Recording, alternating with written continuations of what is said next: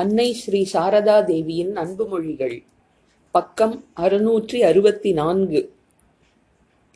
அன்னை, ஜப தியானத்திற்கென்று ஒரு குறிப்பிட்ட நேரத்தை ஒதுக்குவது மிகவும் அவசியம். சரியான நேரம் எப்போது வாய்க்கும் என்று சொல்ல முடியாது. யாரும் எதிர்பார்க்காத வேளையில் அந்த நேரம் திடீரென்று வந்துவிடும். பணத்தாலும் மனித பலத்தாலும் சாதிக்க இயலாத பலவற்றை காலத்தின் மகிமை சாதித்துவிடும். எனவே எவ்வளவுதான் பிரச்சனைகள் அழுத்தினாலும் சில நியமங்களை பின்பற்றுவது மிகவும் அவசியம்.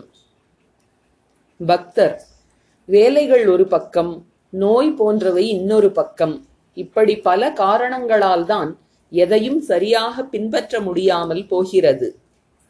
அன்னை, ஆம், நோய் மனிதனின் கட்டுப்பாட்டில் இல்லை.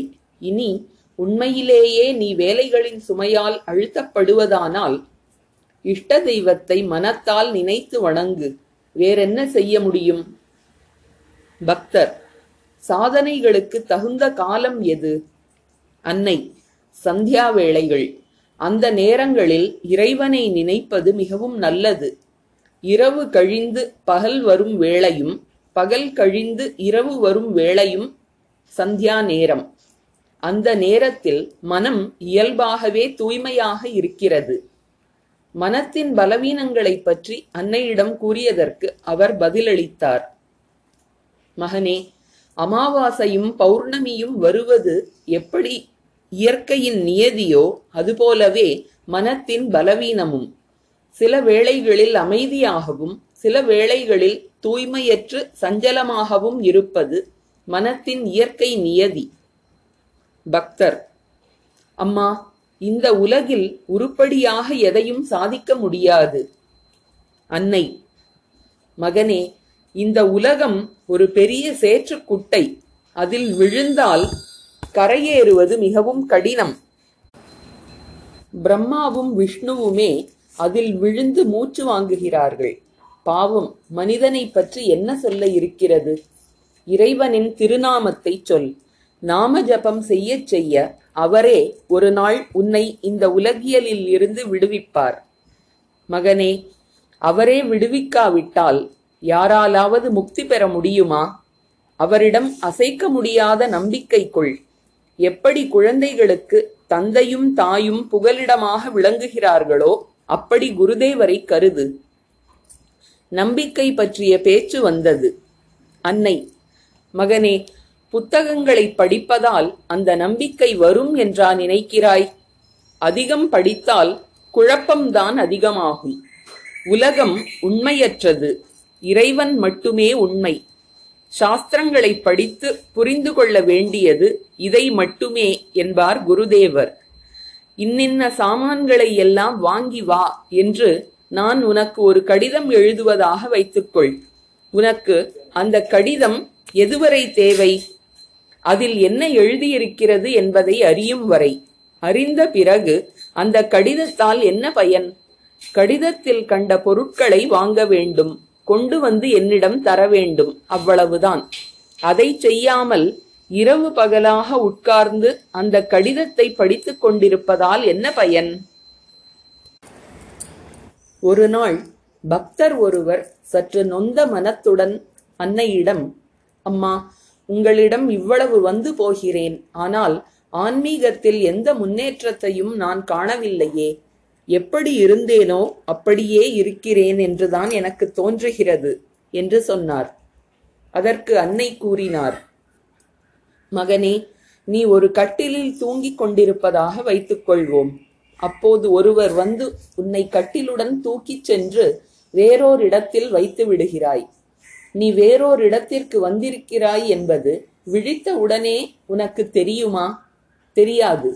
தூக்கம் நன்றாக கலைந்து சற்று கழிந்த பிறகுதான் அது உனக்கு தெரியும். மகனே, நான் உங்களுக்கு எதை தர வேண்டுமோ எதை செய்ய வேண்டுமோ அதை தீட்சை வேளையிலேயே செய்து விடுகிறேன். உடனடியாக அதன் பலனை நீங்கள் அறிய வேண்டுமானால், உடனடியாக அமைதி பெற வேண்டுமானால் தவத்திலும் சாதனைகளிலும் தீவிரமாக ஈடுபட வேண்டும். இல்லாவிட்டால் எல்லாம் வாழ்வின் இறுதி வேளையில்தான் கிடைக்கும். பக்தர். அம்மா, தம்மிடம் வருபவர்களுக்கு இதுதான் கடைசி பிறவி என்று குருதேவர் கூறினார். உங்களிடம் வருபவர்களின் நிலை என்ன? அன்னை, வேறு என்ன, இங்கும் அதுதான் நடக்கும். பக்தர், அம்மா, உங்களிடம் மந்திர தீட்சை பெற்றவர்கள் எந்த சாதனைகளும் செய்யாவிட்டால் என்ன நடக்கும்? அன்னை, என்ன நடக்கும் அப்பா? ஆமாம், நீ ஏன் இது பற்றியெல்லாம் இவ்வளவு கவலைப்பட வேண்டும்? மனத்தில் எழும் ஆசைகளை எல்லாம் பூர்த்தி செய்து கொள். பிறகு ராமகிருஷ்ண லோகத்தில் சென்று நிலைத்த அமைதியை அனுபவிக்கலாம். குருதேவர் உங்களுக்காக புதியதோர் உலகத்தையே படைத்துள்ளார். ஒரு பக்தர் கை விரல்களால் எண்ணி மந்திர ஜபம் செய்வதை மறந்துவிட்டிருந்தார். அதை விளக்குமாறு கேட்டு கடிதம் எழுதி அதை என்னிடம் தந்திருந்தார். அதை தெரிவித்த போது அன்னை கூறினார், இதிலெல்லாம் என்ன இருக்கிறது? எப்படியாவது ஒரு முறையை வைத்துக்கொண்டு ஜபம் செய்தால் போதும். முறைகளும் வழிகளும் எல்லாம் மனத்தை வசப்படுத்துவதற்காக மட்டுமே. தீட்டு பற்றிய பேச்சு வந்தது. அன்னை கூறினார், பாரப்பா, குருதேவர் மிக மென்மையான வயிறு படைத்தவர். நான் நகபத்தில் தங்கி அவருக்கான சமையலை செய்து வந்த காலம் அது. விலக்கு நாட்களில் நான் சமையல் செய்வதில்லை. அந்த நாட்களில் அவர் காளி கோயில் பிரசாத உணவை சாப்பிடுவார். ஆனால் அது அவரது வயிற்றுக்கு சிறிதும் ஒத்து வராது. வயிற்று வலியால் அவதிப்படுவார். ஒரு முறை என்னிடம், இதோ பார், விலக்கு நாட்களில் சமைக்கக்கூடாதென்று யார் சொன்னது? நீ எனக்கான சமையலை செய், அதில் தவறில்லை. ஒரு விஷயம், இந்த விலக்கு தீட்டு என்றெல்லாம் சொல்வது உடம்பின் எந்த பகுதியைச் சேர்ந்தது? தோலா, சதையா, எலும்பா, மஜ்ஜையா? விலக்கு தீட்டு போன்றவை எல்லாம் மனத்தில்தான் உள்ளன. புறத்தில் அவை எதுவும் இல்லை என்றார். அதன் பிறகு நான் எல்லா நாட்களிலும் சமைக்கத் தொடங்கினேன். ஒரு முறை அன்னை கோயல்பாராவில் உடல்நிலை சரியில்லாமல் இருந்தார். ஒரு சீடர் அவருக்காக சர்பத் தயாரித்து கொடுப்பது வழக்கம். கொடுக்கும் முன் எல்லாம் சரியாக சேர்க்கப்பட்டுள்ளதா என்பதை சோதிப்பதற்காக தாமே ருசி பார்த்துவிட்டுதான் கொடுப்பார். இது அன்னைக்கு தெரியாது. ஓரிரு நாட்களுக்கு பிறகு அன்னை தாமாக அவரிடம், பாரப்பா, அன்புக்கு உரியவர்களுக்கு ஏதாவது கொடுக்க நேர்ந்தால் சற்று சுவைத்து பார்த்துவிட்டு கொடுப்பது நல்லது என்றார். அதற்கு அந்த சீடர், அம்மா, நான் அப்படித்தான் உங்களுக்கு தந்து வருகிறேன் என்றார். உடனே அன்னை, நல்லது செய்தாய் மகனே, நேசிப்பவர்களுக்கு அப்படித்தான் கொடுக்க வேண்டும். இடைச்சிறுவர்கள் தாங்கள் சுவைத்து பார்த்துவிட்டுத்தான் கண்ணனுக்கு பழங்களை கொடுத்தார்கள் என்று நீ கேள்விப்பட்டதில்லையா என்றார். பக்தர், அம்மா, சில வேளைகளில் ரோட்டில் போகும்போது சிலரை பார்க்க நேர்கிறது. அவர்களை முதன்முறையாக பார்த்தாலும் ஏதோ பல காலமாக அவர்களை தெரிந்தது போல் தோன்றுகிறது. பிறகு விசாரித்து பார்த்தால் அவர்கள் குருதேவரின் பக்தர்களாகவோ உங்கள் பக்தர்களாகவோ இருப்பார்கள். இது எப்படி? அன்னை, பச்சை பாசி பற்றி குருதேவர் கூறுவது உனக்கு நினைவில்லையா? அது பரவலாக படர்ந்திருக்கும். ஒரு நுனியை இழுத்தால் மொத்த செடியும் சேர்ந்தே வரும். அவையெல்லாம் ஒன்றோடொன்று இணைக்கப்பட்டவை. தவறு செய்த ஒருவருக்கு தண்டனை கொடுக்குமாறு அன்னையிடம் கூறிய போது அன்னை, நான் அவனது தாய், நான் அவனுக்கு எப்படி தண்டனை கொடுக்க முடியும் என்று கேட்டார்.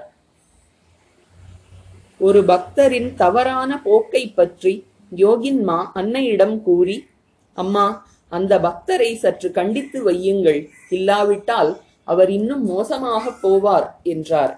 அதற்கு அன்னை கூறினார், யோகின், நான் கண்டிப்பேன் என்று தோன்றவில்லை. நான் சொன்னாலும் அதன்படி அவனால் வாழ இயலாது. நான் அவனது குரு.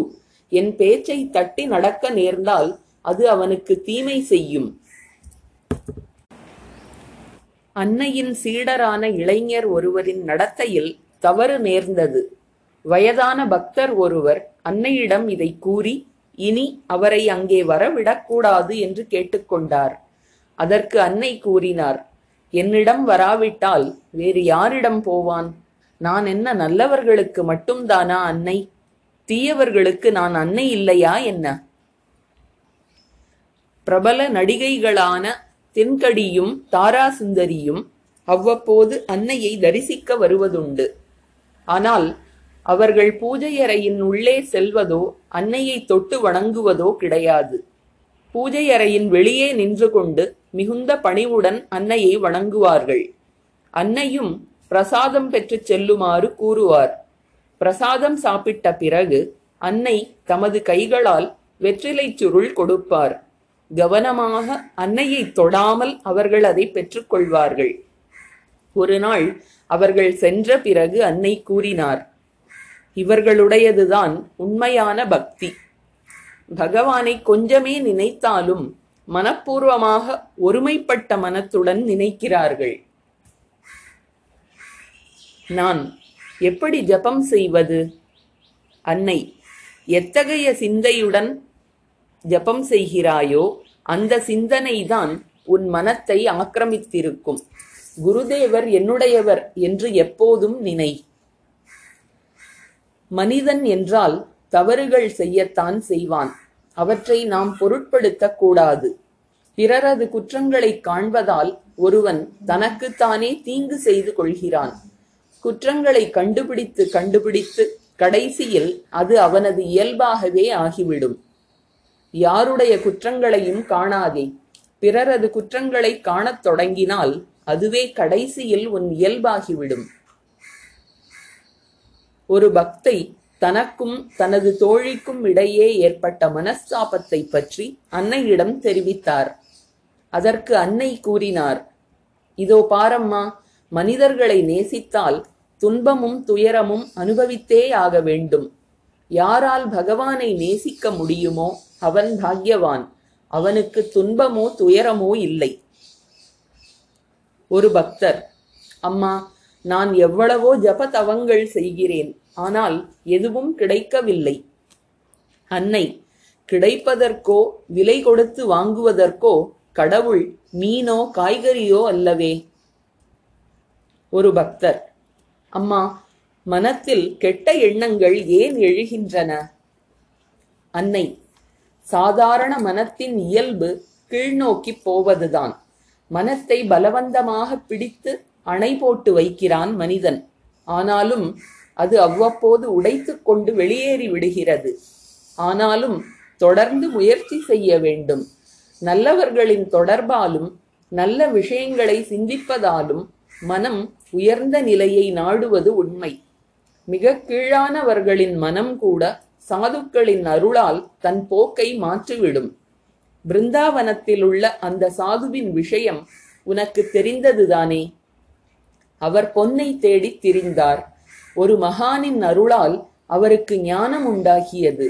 அதன் பிறகு எந்த உலோகத்தையும் பொன்னாக்கக்கூடிய பரிசமணி கிடைத்ததும் அதை தூக்கி எறிந்து விட்டாரே. ஸ்ரீ சைதன்யரின் சீடரான சநாதன கோஸ்வாமி ஒரு நாள் தமது சீடர்களிடம் தொட்டவற்றை பொன்னாக்கக்கூடிய பரிசமணி ஒன்றை தாம் கண்டதாக குறிப்பிட்டார். பார்ப்பதற்கு அது வெறும் கல் போல் தோன்றும் என்றும் இன்ன குளத்தில் அது உள்ளது என்றும் தெரிவித்தார். இதை கேட்ட சீடர்களில் ஒருவருக்கு அந்த பரிசமணியை அடைய வேண்டும் என்ற ஆசை எழுந்தது. நேராக அந்த குளத்திற்கு சென்றார் அவர். அந்த குளத்தில் நீர் வற்றி அடியில் உள்ள கற்கள் தெரிந்து கொண்டிருந்தன. கையில் இரும்பு சங்கிலி ஒன்றை வைத்துக்கொண்டு ஒவ்வொரு கல்லின் மீதும் அதை தொட்டு பார்த்தார். நேரம் செல்ல செல்ல அவரது ஆசை ஒரு வெறியாக மாறியது. என்ன செய்கிறோம் என்றே தெரியாத வேகத்துடன் சங்கிலியை கற்களில் தேய்த்தபடி சென்றார். எவ்வளவோ நேரமாகியும் அவரால் பரிசமணியை கண்டுபிடிக்க முடியவில்லை. சோர்ந்து போய் உட்கார்ந்த அவர் கைகளில் தங்கச் சங்கிலி பளிச்சிட்டது. ஏற்கனவே இரும்பு சங்கிலி தங்கமாகிவிட்டிருந்தது. ஆனால் ஆசையின் வேகத்தில் அவர் அதனை கவனிக்க தவறிவிட்டிருந்தார். எந்த கல்லை தொட்டபோது இரும்பு சங்கிலி பொன்னாக மாறியது என்பது அவருக்கு தெரியவில்லை. பரிசமணி கிடைத்தும் கிடைக்காத நிலையில் இருந்தார் அவர். அப்போது குருவருளால் அவருக்கு உண்மை அறிவு பிறந்தது. தாம் என்ன செய்து கொண்டிருக்கிறோம், எப்படி பொன் மீது ஆசை கொண்டு வழி தவற விட்டிருக்கிறோம் என்பதை உணர்ந்த அவர் குருவிடம் சரணடைந்து கதி பெற்றார். ஒரு வேடன் சாதுவாக வேடமிட்டு கொண்டு பறவைகளை பிடிக்கச் சென்றான். சென்ற இடத்தில் பறவைகளின் சரளமான இயல்பையும் பயமின்மையையும் கண்டான். அதை கண்டபோது அவனுக்கு வைராக்கியம் தோன்றிவிட்டது. வேடத் தொழிலை விட்டுவிட்டான். அதனால்தான் சத்சங்கம் அவசியமாகிறது. நேரம் கிடைக்கும் போதெல்லாம் தூயவர்களின் துணையை நாடு. அத்தகைய தொடர்பு கிடைக்கவில்லை என்றால் நல்ல நூல்களை படி. மகான்களின் வாழ்க்கையை சிந்திக்கும் தோறும் மனம் தூய்மை பெறுகிறது. தண்ணீர் எப்போதும் பள்ளத்தை நோக்கியே பாய்கிறது. ஆனால் சூரியனுடைய கிரணங்களின் தொடர்பு பெற்றால் அதே தண்ணீர் ஆகாயத்தை நோக்கி எழுகிறது. மலைகளின் உச்சியில் பனியாக தங்குகிறது. மழை, நதி, அருவி என்றெல்லாம் வந்து உயிர்களுக்கு எவ்வளவோ நன்மை செய்கிறது. பக்தர்: குருதேவர் பெரியவரா, அன்னை பெரியவரா? அன்னை: சி, இதெல்லாம் ஒரு பேச்சா? சிறிது நேரத்திற்கு பிறகு: உனக்கு எப்படி தோன்றுகிறது? பக்தர்: சிவபெருமானின் மீது நிற்பவள் அல்லவா காளி? அன்னை மென்மையாகச் சிரித்தபடி: நீ அப்படியே நினைத்துக் கொள்ளலாம். பக்தர்: அம்மா, உங்களை மக்கள் பகவதி என்கிறார்களே? அன்னை: மக்கள் என்ன சொல்வது, நானே சொல்கிறேன். பக்தர்: பலரும் குருதேவரை பகவான் என்கிறார்கள். நீங்கள் யார்? அன்னை: அவர் பகவான் என்றால் நான் வேறு யார்? நான் பகவதி. பக்தர்: அம்மா, பல அவதாரங்களில் அவதார புருஷர்கள் தங்கள் சக்தி, அதாவது மனைவி மறைந்த பிறகே உடம்பை விட்டார்கள். ஆனால் இந்த முறை ஏன் குருதேவர் உங்களுக்கு முன் சென்று விட்டார்? அன்னை: மகனே, குருதேவர் உலகையே அன்னை வடிவாக கண்டார். தாய்மை என்பதை உலகிற்கு எடுத்துக்காட்டவே என்னை விட்டு சென்றார்.